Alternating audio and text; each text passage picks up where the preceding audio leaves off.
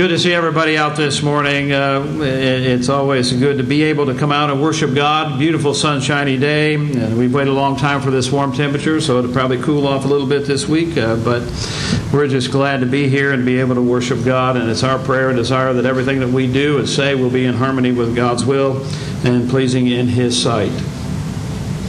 We talk about heaven, and we realize that that's in, in our future. But we know that as a Christian, we are in a saved condition. We know on the day of Pentecost that when Peter preached that sermon and they cried out, Men and brethren, what shall we do? Peter told them what they needed to do, and that was to repent and be baptized for the remission of sin, and they would receive the gift of the Holy Ghost. That is salvation, and that was uh, that they were now in a saved condition. And as it tells us in chapter 2 of Acts, uh, verse 47, praising God and having favor with all the people, and the Lord added to the church daily such as should be saved. And so we know that the Lord added them to the church and that they were in a saved condition. And when we obey the gospel, He adds us to the church and we are in a saved condition. And so John chapter 3 and verse 36 tells us, He that believeth on the, on the Son hath everlasting life, and he that believeth not the Son shall not see life, but the wrath of God abideth on him. As a Christian, we realize that it's important that we continue to be obedient to Christ, that we be obedient to the Word of God. Just as it was important that we obey that gospel, as we that we obey what God has told us to do to become a child of God, He expects us to continue to live that Christian life and to follow the plans that He has in His Word for each and every one of us. We must be obedient if we want to make it to heaven. And so we may be in a saved condition today, but we have to maintain that, that security. We have to maintain that saved condition because we realize that heaven is in the future. We sang a song a few moments ago about never growing old. Well, that's one of the blessings that we have in heaven.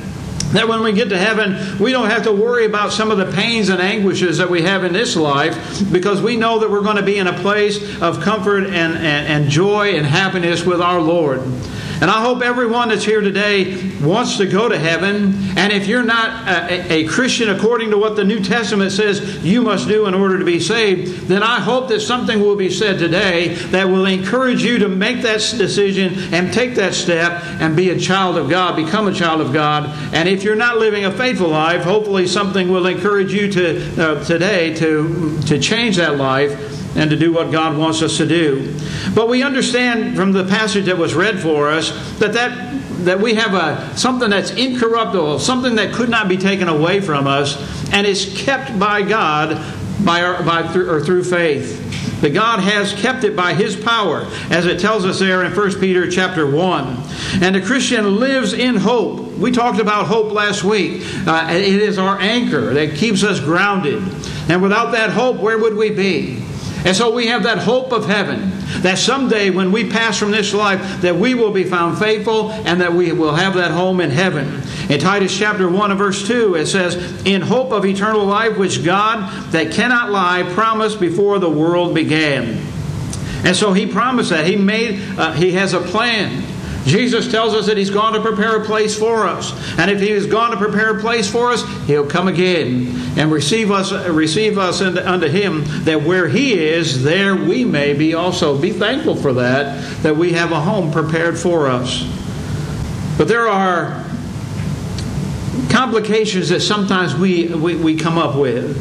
We, we, we struggle sometimes that if we're saved and if heaven's in the future, how do, how do we explain that? Because we, we're not dead immediately after we are, are baptized into Christ, but we know we have that promise out there in the future.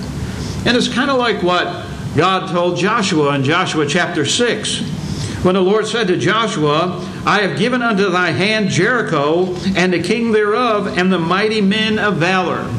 And so, on that uh, situation, the children of Israel had crossed over into the promised land. They come up to the city of Jericho, and God tells Joshua, I've given you the city, I've given you the king, I've given you the men of valor. So, basically, you've got it. But Joshua had to do something in order to receive it.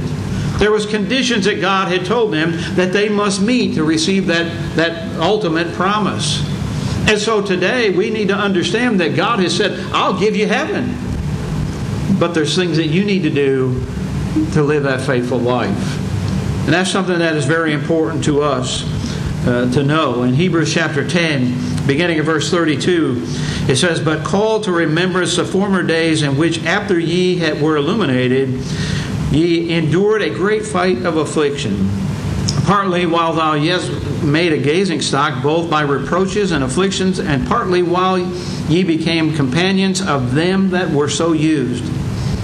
For ye have compassion of, of me in my bonds, and took joyfully the spoiling of your goods, knowing in yourselves that ye have in heaven a better and enduring substance. Cast not away therefore your confidence, which hath great recompense of reward. For ye have need of patience, that after ye have done the will of God, ye might receive the promise.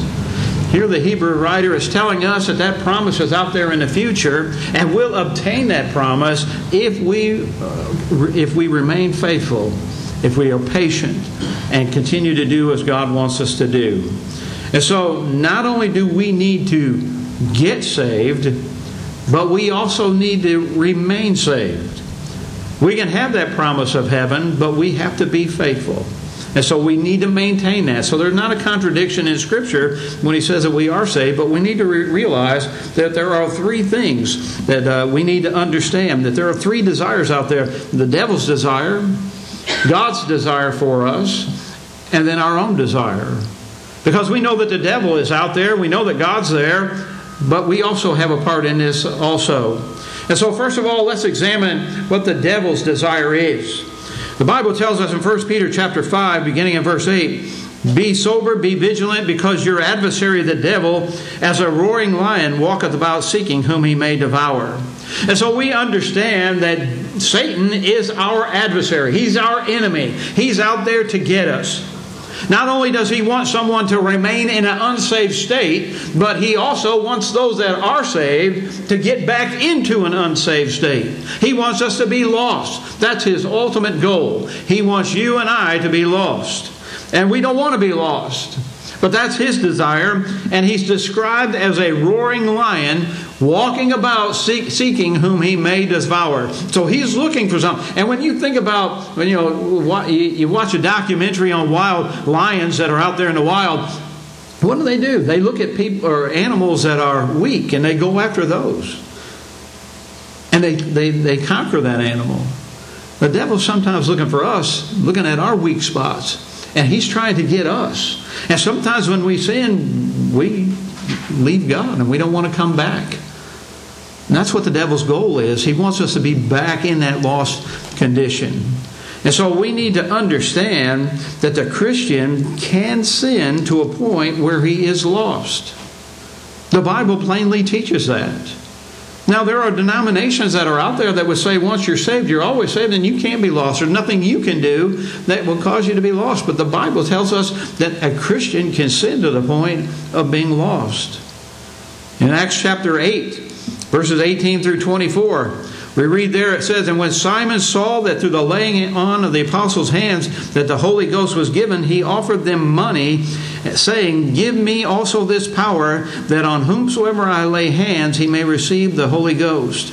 Now, Simon was previously a sorcerer, and he had tricked the people, and they thought he was someone great.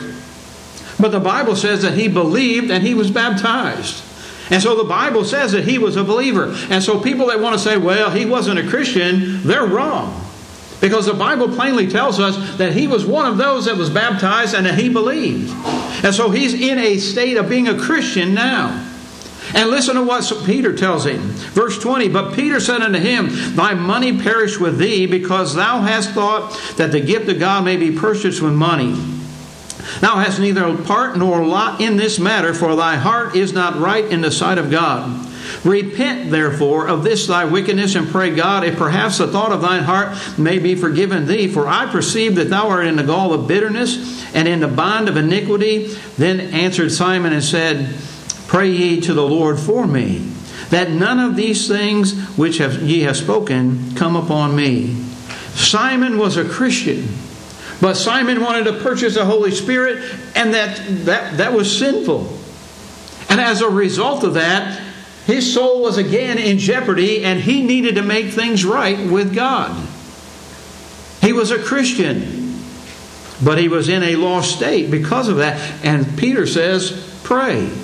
Now, if he wasn't a Christian to begin with because he didn't do what was right, why didn't Peter say, You need to be baptized again? You need to repent and be baptized. No, Peter just says repent. Why? Because he'd already been baptized. And so I think from that example, we can see that a Christian can sin to a point where they're in a, their soul's in jeopardy with God.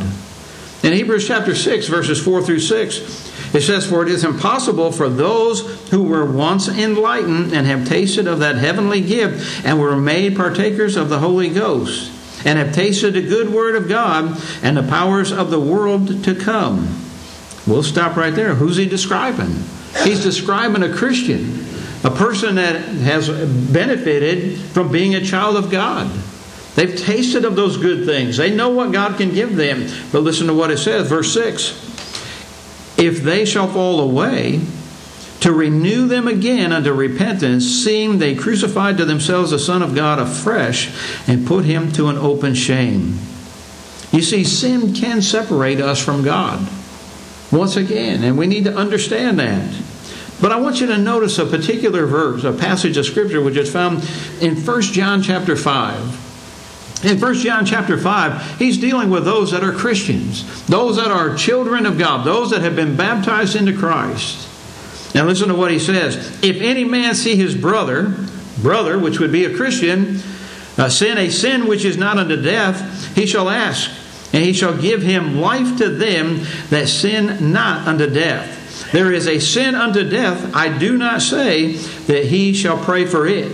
All unrighteousness is sin, and there is a sin not unto death. So it appears that there's a difference between a sin unto death and a sin that is not unto death. Well, what is that difference? The difference is someone may sin and they realize it and they re- immediately repent and, and, and confess to God, and He is faithful and just to forgive us. A sin is unto death is a sin that we refuse to repent of. We're not going to change. Had Simon the sorcerer, when he realized what he had done was wrong, said, Well, I'm not going to change, Peter. I'm going to keep trying to buy this. And if you don't want to sell it to me, I'll go see if someone else want to sell it to me. That would have been a sin unto death because he would have remained in that state. And when we refuse to repent, when we refuse to confess, that blood cannot cleanse us. That blood that Jesus shed cannot continually cleanse us. And that's what John is telling us here that there's a difference. And as a Christian, we need to take confidence in the fact that God loves us and He cares for us. And that when we sin and we know it, we have to take care of it. And God and the blood of Christ will wash away that sin once again. But the devil's goal is to cause us to be lost. He wants us to not be saved, and so he involves us in a spiritual warfare. And whether we like it or not, that warfare takes place. And it's his goal to get us to be lost. And so there's a real enemy that must be dealt with, and that is Satan, as we've seen there in our scripture reading this morning. And so we are in our passage of scripture that we talked about earlier this morning. But listen to what it says in 1 Peter chapter 5. Beginning of verse 8, it says, Be sober, be vigilant. Uh, because your adversary, the devil, as a roaring lion, walketh about seeking whom he may devour. But now listen to what it says in verse 9 Whom resist steadfast in the faith, knowing that the same afflictions were accompanied, or accomplished in your brethren that are in the world. He's saying, resist the devil, resist, and remain steadfast in the faith that what you are going through is the same thing that your brothers are going through that are in this world. We're not talking about non Christians, we're talking about Christians that are in this world. That's who they're dealing with the same thing. So it's not something that is just specific to you. This is something that's happening to all Christians. That there's a challenge out there, there's a warfare going on. And we need to be able to battle that warfare. In Ephesians chapter 6, verse 12, for we wrestle not against flesh and blood, but against principalities, against powers, against the rulers of darkness of this world, against spiritual wickedness in high places. So there's a spiritual battle that's taken place. And you can look at it there when, when Satan tempted Jesus in the wilderness. Those are the same kind of things that happen to us. The devil doesn't leave us, but maybe for a short period of time. And so we resist, we remain steadfast, and he may leave us for a while, but he will come back and try something else. In Genesis chapter 4, verses 6 through 7, it says, And the Lord said unto Cain, Why art thou wroth? And why is thy countenance falling? If thou doest well, shall thou not be accepted? And if thou doest not well, sin lieth at the door. And unto thee shall be his desire, and thou shalt rule over him. There's a lot that is, I think you can, uh, you can is implied there in those first few chapters of Genesis. I think that it's implied by listening to what God is telling Cain that God has specifically told them what they needed to sacrifice. Scripture doesn't say that. But here God is saying, if you do what's right, your, your sacrifice will be accepted. What you're offering will be accepted. You have a choice. And the same thing's true with us. We can do what's right, or we have a choice to do what's wrong. And when we realize that we're doing what's wrong, we need to change. And that's exactly what God's telling Cain that you could have changed. You need to change and offer what's right. And he would be accepted. But he refused, which would be a sin unto death if he never changed. And so that's the battle that we face in this world. That the devil is out to get us and we need to continue to press forward as we go through this life. In Philippians chapter 3, verses 13 through 14, it says, Brethren, I count not myself to have apprehended, but this one thing I do, forgetting those things which are behind and reaching forth to those things which are before. I press toward the mark for the prize of the high calling of God in Christ Jesus. He reached forward, he pressed. He didn't just like go about it in, in a simple way. He made tremendous effort to reach that goal. You know, I, it, I use the illustration, and, and, I, and well, I guess I like the illustration. But in the outfield of a baseball game, somebody hits the ball out there. And that player runs and runs and runs, and he's running as fast as he can, and he gets to the point where he knows he can't do it without pressing as far as he can, and he leaps and jumps, and he catches the ball. He's had to put that extra effort into it or he wouldn't have done it. And that's, I think, what the scripture's showing us here that we have to make that effort. And it just can't be, you know, simple. Sometimes you got to press, you got to make it happen in order for it to happen. And so God has given us what we need. And a complacent Christian is really a contradiction of terms when you think about it, because the Bible tells us to work out our own salvation with fear and trembling. So if if if if I'm not uh, committed, then and I'm complacent in living that Christian life, how how am I going to work out my own salvation? How do I examine my life? How do I study to learn and grow? If I'm complacent, if I don't care, I have to care. And I have to do what's right. Why? Because the devil wants me to fail. And I have to be determined to overcome the devil. Revelation 2 and verse 10 says, Be thou faithful unto death, and I will give thee a crown of life. God wants us to be faithful as long as we're here on this earth. And if death comes our way, then we need to be prepared, and we should have lived our lives in such a way that we will have that home in heaven. Because it is laid aside for us, but we have to continue to be faithful. In Hebrews chapter 2 and verse 1, therefore we ought to give the more earnest heed to the things which we have heard, lest at any time they should slip, let them slip. Why would we want to let something that God has given us slip from our minds and our souls? God has given us what we need. So we need to understand that there's a battle that's going on for your soul, and the devil wants you to lose. He wants you to be lost. That's his desire. But now we can look at God's desire. Because God has a different desire than the devil, because God wants us to be saved.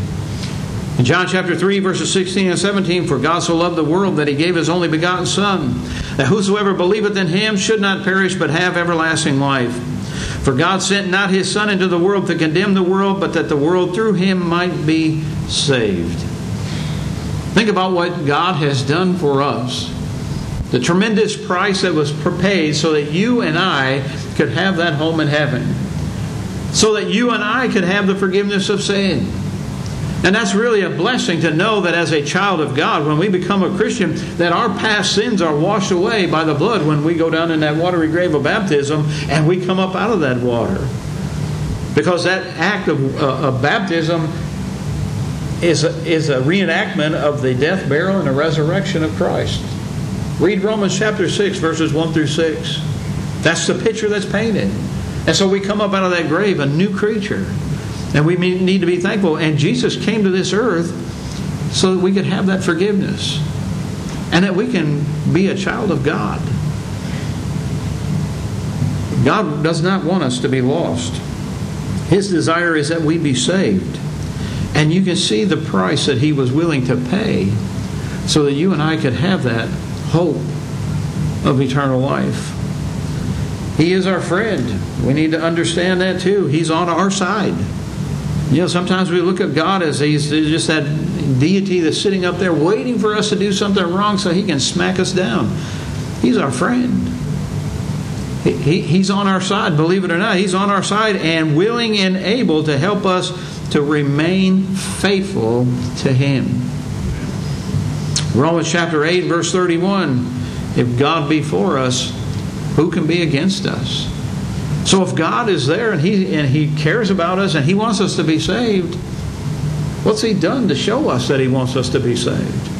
What has He done that, that, that demonstrates that fact that he, he wants you to be saved?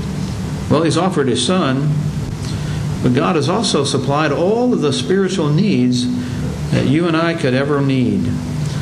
In Ephesians chapter 1 and verse 3, Blessed be the God and Father of our Lord Jesus Christ, who hath blessed us with all spiritual blessings in heavenly places in Christ.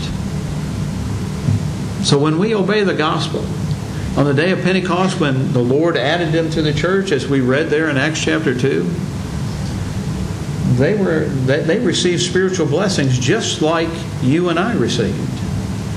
Not only the forgiveness of sin, but there's other things that God has done for us that are spiritual blessings. You see, God cares about us and He wants us to be saved. And so we don't have to be afraid that we're going to lose our salvation that somehow it's going to be taken away from us, that we're not going to have it anymore. John chapter 10, verses 28 and 29, it says, I give unto them eternal life, and they shall never perish, neither shall any man pluck them out of my hand. My Father, which gave them me, is greater than all, and no man is able to pluck them out of my Father's hand. What's he saying? I've given you eternal life. It's right there. And no one can take that away from you. No one can pluck you out of my hand. That's what God's saying. And isn't that wonderful to know? But here's the sad reality. The sad reality is that there's a lot of Christians that are in the hand of God, but they're trying to jump out. And some of them do jump out. They don't want to stay in that hand. They don't want to remain faithful. They don't want to do what's necessary in order to have that home in heaven. And so that's a sad reality. You know, as a Christian, we should be out in this world trying to pull people in and trying to get people in the boat, as I say. But the sad reality is there's people always trying to jump out of the boat. Sometimes that gets depressing uh, when, when, when, you're trying to do all that you can to build up the kingdom and you have people jumping out and then you got to go rescue them. Imagine pulling up to a, a ship that is sinking and there's a lot of people in the water that's drowning, and you go around and you pull them all out, and you get a bunch of them out, and the next thing you know, they're all they're starting to jump back in. You would look at that as crazy. What's wrong with these people? What's wrong with us when we want to jump out of the hand of God? And certainly we have seen people that have jumped out of the hand of God. No one can pluck them. No one could take them out of the hand of God. They took themselves out of the hand of God by the, the choices and decisions that they have made. But think about what God has given us. You see, He is our helper. He provides us with what we need in, our, in this spiritual warfare. When you think about Jesus and all that he's done, we realize that Jesus is our mediator, as it tells us in 1 Timothy chapter 2 and verse 5. He's that go-between who mediates between, between us and God so that we can have peace with God. He is also our advocate, as it tells us in 1 John chapter 2, verses 1 and 2, that he pleads our cause or our case before God. We can see that he's also our merciful and faithful high priest, as it tells us in Hebrews chapter 2, verses 17 and 18, that he knows what we've faced in this life.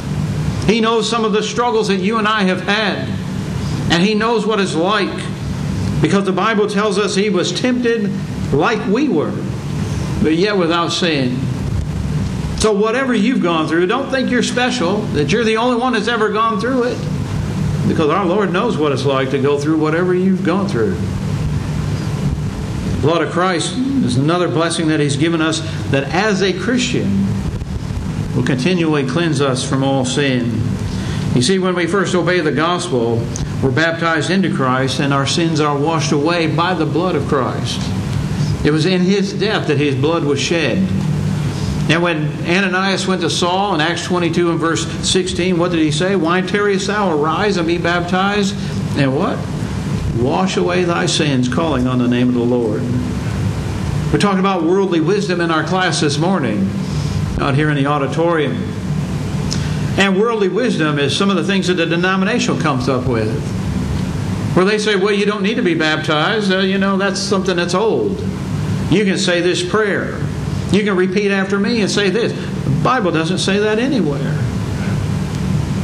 The wisdom of God says that you need to be buried with our Lord in baptism. For what? To have your sins washed away. Now, if I don't want to do that, am I going to have my sins washed away? Now, you know, I could stand up here this morning and say, you know, all you need to do is just come down here and repeat, repeat this, this uh, prayer after me, and you'll be saved. Might make you feel good. Might give you comfort. But on the day of judgment, when the Lord says, Did you do what I said? You know, I said, He that believeth and is baptized shall be saved. Did you do that? Well, well, no. Well, what do you think the Lord's going to say on that day? You see, sometimes we think we're smarter than God. God's given us what we need for this battle. God's given us what we need to be helped in this life, to get through this life to overcome sin, to overcome temptation. And Jesus is that hope. And as a Christian, we're supposed to be dead to sin. But the Bible plainly teaches us that we will sin. And anyone that says they have no sin is a liar. And the truth is not in them. Now, I believe that we're striving as hard as we can to avoid sin, but the Bible says we sin and that that blood will continually cleanse us from all sin. Well, what about the sin unto death? Well, is it going to cleanse us from that sin?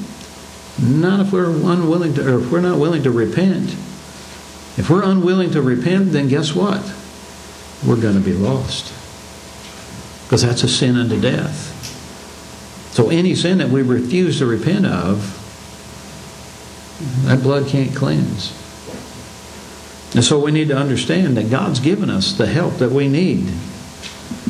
And in this warfare that we're battling, we can see that God does some things for us. Because it tells us in 1 Corinthians chapter 10 and verse 13, there hath no temptation taken you, but such as is common to man.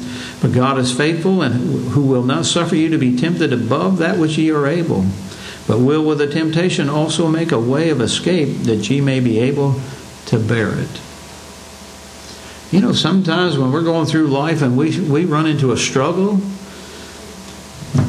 and it's a difficult one, which is filled with all kinds of temptations. Sometimes to give up, sometimes to question God and say, you know, I'm not going to do this anymore. But the Bible says that God provides a way of escape. And sometimes when we're going through that, we don't see the way of escape. And that's partly because we're not looking for the way of escape. You see, sometimes when we're tempted, it's something that we wanted to do. Just like James says, we're drawn away by our own lust. And so we're going to do what we want to do. and we give into the temptation. And when we give in, that's where the sin comes in. And so we need to understand that guess what? God's provided a way of escape. And He doesn't give us, uh, allow us to be tempted above that which we are able. That's a blessing, a spiritual blessing that we have. And you may look at your life and say what you're going through and say, boy, God must have a lot of confidence in me. Maybe He does. Sometimes we just don't have the confidence in ourselves. Sometimes we're not as strong as we should be. Sometimes we give in too easy. We need to be stronger. So he delivers us from temptation. The Holy Spirit even makes intercession for us. In Romans chapter 8, verses 20, or verse 26, it says, Likewise, the Spirit also helpeth our infirmities, for we know not what we should pray for as we ought, but the Spirit itself maketh intercession for us with groanings which cannot be uttered. So not only do we have God as a helper and, and Jesus as a helper, the Holy Spirit is helping us. He makes intercession for us also.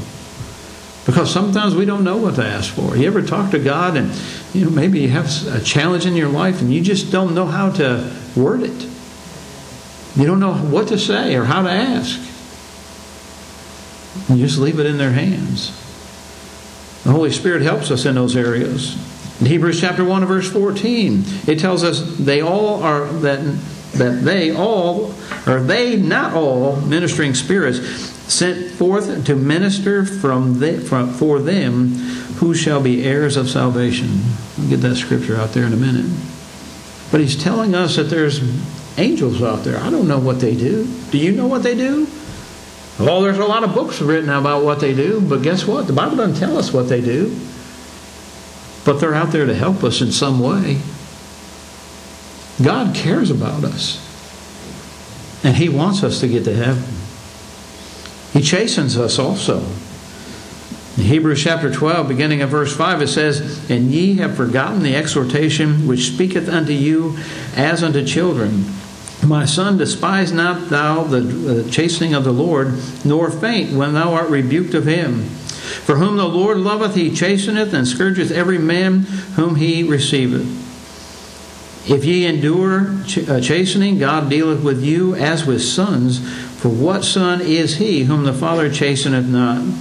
And if ye be without chastisement, whereof all are partakers, then ye are bastards and not sons.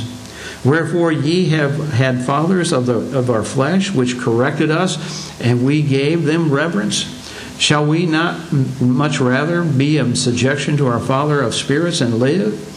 And they verily for a few days chasten us after their own pleasure, but for but he for our profit, that we might be partakers of his holiness. Now no chastening for the present seemeth to be joyous, but grievous. Nevertheless, afterwards it yieldeth the peaceable fruit of righteousness unto them which are exercised thereby. God cares about us.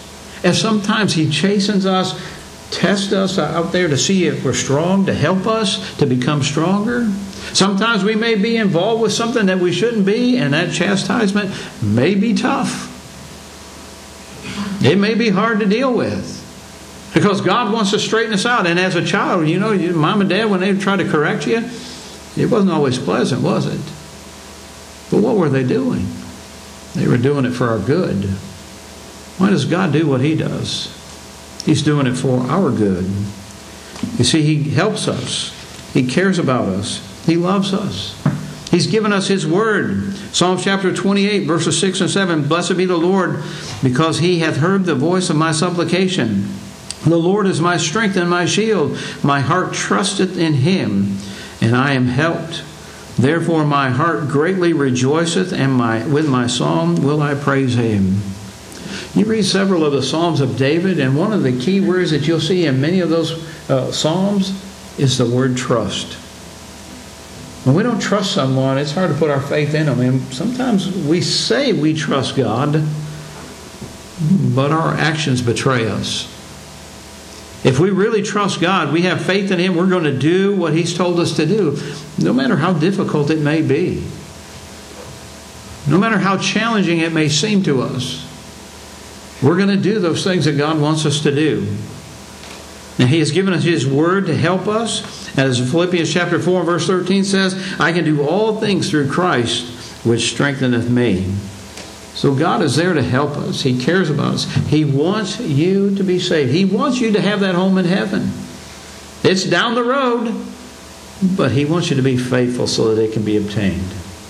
And He's helping us because He knows that we have an adversary that is trying to cause us to be lost, and God has given us everything that we need in order to be saved. Look at some of the other things that He's given us. He's given us a congregational relationship where we can come together as His people to worship Him, to study His Word, to have fellowship with each other. In Hebrews chapter 10, verses 24 and 25, let us consider one another to provoke unto love and good works, not forsaking the assembly of ourselves together as a manner of some is, but exhorting one another as much the more as you see the day approaching. We come together to build each other up, to lift each other up, to encourage one another, to strive together, to provoke a strong word there, but to provoke the love and good works. We're encouraging people that as we leave this building, don't just sit here and be a Christian. Go out there and be a Christian. Let your light be seen. Do the works that God wants you to do so that His name is what's glorified. He's given us special servants, as we read in Ephesians chapter 4, verses 11 through 16. And he gave some apostles and some prophets and some evangelists and some pastors and teachers for the perfecting of the saints, for the work of the ministry, for the edifying of the body of Christ, till we all come to the unity of the faith and of the knowledge of the Son of God, unto a perfect man, unto the measure of stature of the fullness of Christ that we henceforth be no more children tossed to and fro and carried about with every wind of doctrine, by the sleight of men and cunning craftiness whereby they lie in wait to deceive. But speaking the truth and love may grow up in him in all things, which is the head, even Christ, for whom the whole body fitly joined together and compacted by that which very uh, that very uh, joint supplieth, according to the effectual workings of the measure of every part, maketh increase of the body unto the edifying of itself in love. God's given us people in the church, different positions. We see the apostles of the old that we can read about in the Bible. They're there today in the Bible for us to read and to know what we're to do. We see the prophets in the Bible that we can read and know what they are to do. We have evangelists who need to be proclaiming the Word of God. That's the whole point of it. If any man speak, let him speak as the oracles of God. We have teachers that are out to teach the God's Word. We need to be faithful. We need to do what's right. He's given us all of these things. Elders uh, in the church that can guide and, and guard the flock. All of those things are there that are there to help us. And the scriptures, of course, as it tells us in first or second Timothy chapter 3, verses 16 and 17, that all scripture is given by the inspiration of God and is profitable for doctrine, for reproof, for correction, for instruction in righteousness, that the man of God may be perfect, thoroughly furnished unto all good works. Certainly the Bible is there for a reason. I always wonder why people don't want to follow what the Bible teaches. They claim they want to follow God, but they have such little respect for His Word. The Bible is something that is important, and if it's not God's Word, what did He give it to us for? Why do we have it? Why is it uh, listed or lasted so many years? Why has He protected it? Man has tried to destroy it, but has been unable to do so. Why? Because it's the Word of God. And it's there for a reason. So that you and I can be perfect, thoroughly furnished, and do what God wants us to do. And then certainly He's given us prayer, the ability to talk to Him. Philippians chapter 4, verses 6 through 7. Be careful for nothing, but in everything by prayer and supplication with thanksgiving let your requests be made known unto God. And the peace of God, which passes all understanding, shall keep your hearts and minds through Christ Jesus.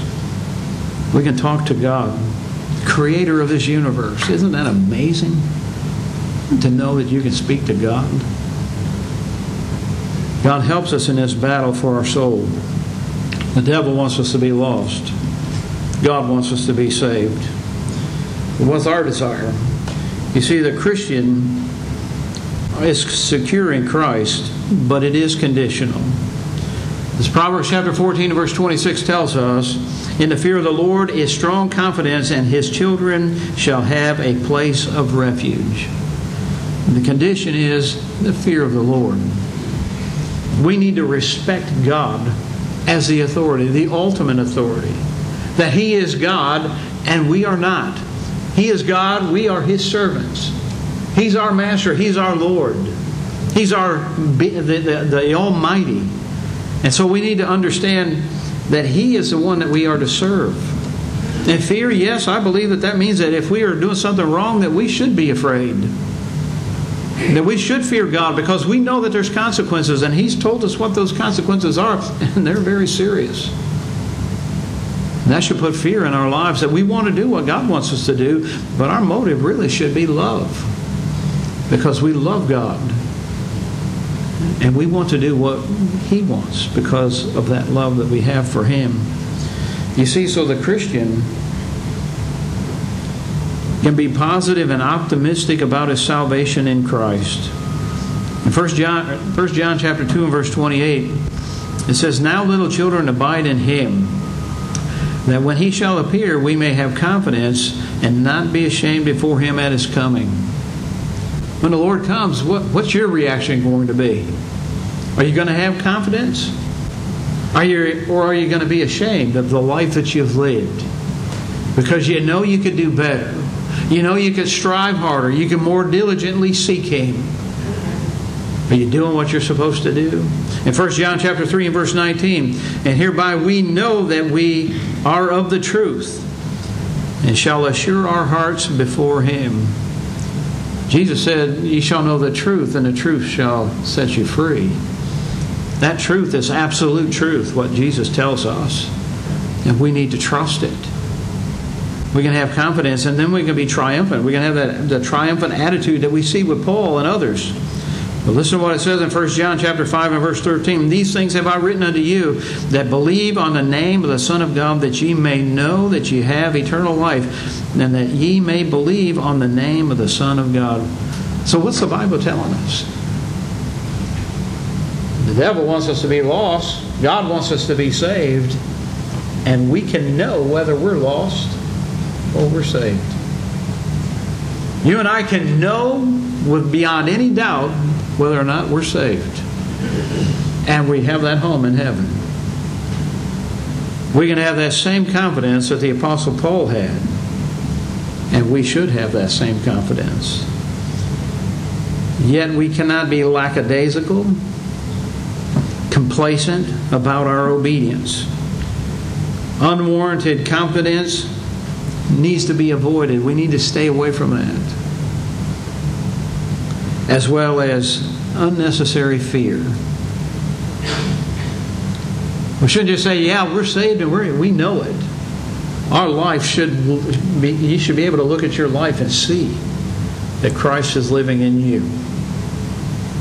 And that's the question that we need to ask ourselves. Is Christ living in us? Do people in this world see our Lord in our lives? 2 Peter chapter 1 verses 10 and 11 Wherefore the rather brethren give diligence to make your calling and election sure for if you do these things ye shall never fall Whereas an entrance shall be ministered unto you abundantly into the everlasting kingdom of our Lord and Savior Jesus Christ. Is that a guarantee? Well, I believe it most certainly is. If you read those preceding verses, you'll see that, guess what? If I do these things, what's Peter saying? I will not fall. We fall when we fail to do what Peter says in those earlier verses. Only the obedient will go to heaven. That's something that's very important. In Ephesians chapter 5, verses 5 through 7, For this we know that no whoremonger, nor unclean person, nor covetous man, who is an idolater, hath any inheritance in the kingdom of Christ and of God. Let no man deceive you with vain words, for because of these things cometh the wrath of God upon the children of disobedience. Be not therefore partakers with them. Don't do those things out there in the world. It may look fun, it may look enjoyable, it may make people feel good, but if it violates God's law, it's a sin. And we need to be faithful to God. In Hebrews chapter 9, or Hebrews chapter 5 and verse 9, it says, "And being made perfect, he became the author of eternal salvation unto all them that obey him. God expects us to be obedient. We see what the devil wants, we see what God's done for us to help us to be saved. He wants us to do those things and take advantage of those things that He's provided. And so He wants us to be obedient to His will. And only the obedient child of God will have the confidence that need, they need to have on the day of judgment to have heaven as their home. You see, Christians are expected to avail themselves of what God has offered to them, to them to help them. You see, there's many admonitions in the Bible about being faithful. We can see where it says in 1 Corinthians chapter 10 and verse 12, take heed lest you fall. In 1 Peter chapter 1 and verse 13, gird up your loins, the loins of your mind. In 1 John, or 1 Corinthians chapter 9 and verse 27, we can see that we need to be disciplined in our own lives. And then we can see in Colossians chapter 2 and verse 7 that we need to be rooted in the faith, built up in Him, and established in the faith. And then it's Ephesians chapter 6, verses 10 through 18 tells us that we need to put on the whole armor of God. Not just part of it, but the whole armor of God. And then be strong in the Lord, as, as Paul tells us in 2 Timothy chapter 2 and verse 1. And then stand fast in the faith. And last but John, and as James tells us, resist the devil, and he'll flee from you. May not be for a long time, but he'll come back but resist him again. And you keep resisting as long as you have to resist. Because that ultimate goal of heaven will be worth whatever we go through in this life to obtain it. So, what can we do on a daily basis? Well, we can pray, we can study God's Word, we can associate with fellow Christians, going to be involved with the work of the church, do some of the things that are needed. Uh, we can uh, attend service like we're supposed to. We should be here every time the doors are open. We should accept correction. When we're doing something that's wrong, we need to realize that and change. Don't be stubborn. Don't be prideful. And then we need to repent. See, God provides us what we need. And when we neglect God, it will be at great peril to our own soul because the devil will win. And that's not what we want. So we need to remember that Satan's desire is for us to be lost. God's desire is for us to be saved. Our desire should be to be obedient. That's what we should all be striving for on a daily basis. Because we realize that if we're not faithful to God, we're going to be lost. So, yes, God has saved us when we obey the gospel, but that home in heaven is future down the road somewhere. Don't know how far off it is for any of us. Could be this afternoon for some, maybe some years and years away for others. The fact of the matter is, He's promised it and given us what we need so that we can maintain that faithful condition with Him. This morning, if you're not a Christian, Jesus died for your sins. He was buried and He rose victorious over the grave so that you and I could have that home in heaven. God wants you to be saved. And he sent his son to die for that, just for that reason. And tonight, this morning, if you want to obey the gospel, we have clothing, we have the water, everything's ready. And you can be buried with our Lord in baptism, just like Jesus wants you to be and tells us that we must be in order to be saved. Because he tells us in Mark chapter 16, 15, and 16, He that believeth and is baptized shall be saved. That gospel message is the fact that Jesus died and was buried and rose victorious over the grave. And that's what we preach and that's what we teach. And that's what you must accept in order to be saved. Maybe you haven't done that, you can do that this morning. But maybe you are a Christian. You haven't maintained that faithful status in, the, in your life. You become lackadaisical. You haven't been doing what you should. You kind of got sloppy in living that Christian life. I want to encourage you this morning to get back on the right road. Maintain that relationship with God do some of the things that has been mentioned this morning that will help you, that God's given you to help you to get to heaven. And then together, hopefully, we'll all be able to hear, Well done, thou good and faithful servant. Enter thou into the joys of thy Lord. If you need to respond, you can come and have a seat up here on the front row as together we stand and sing.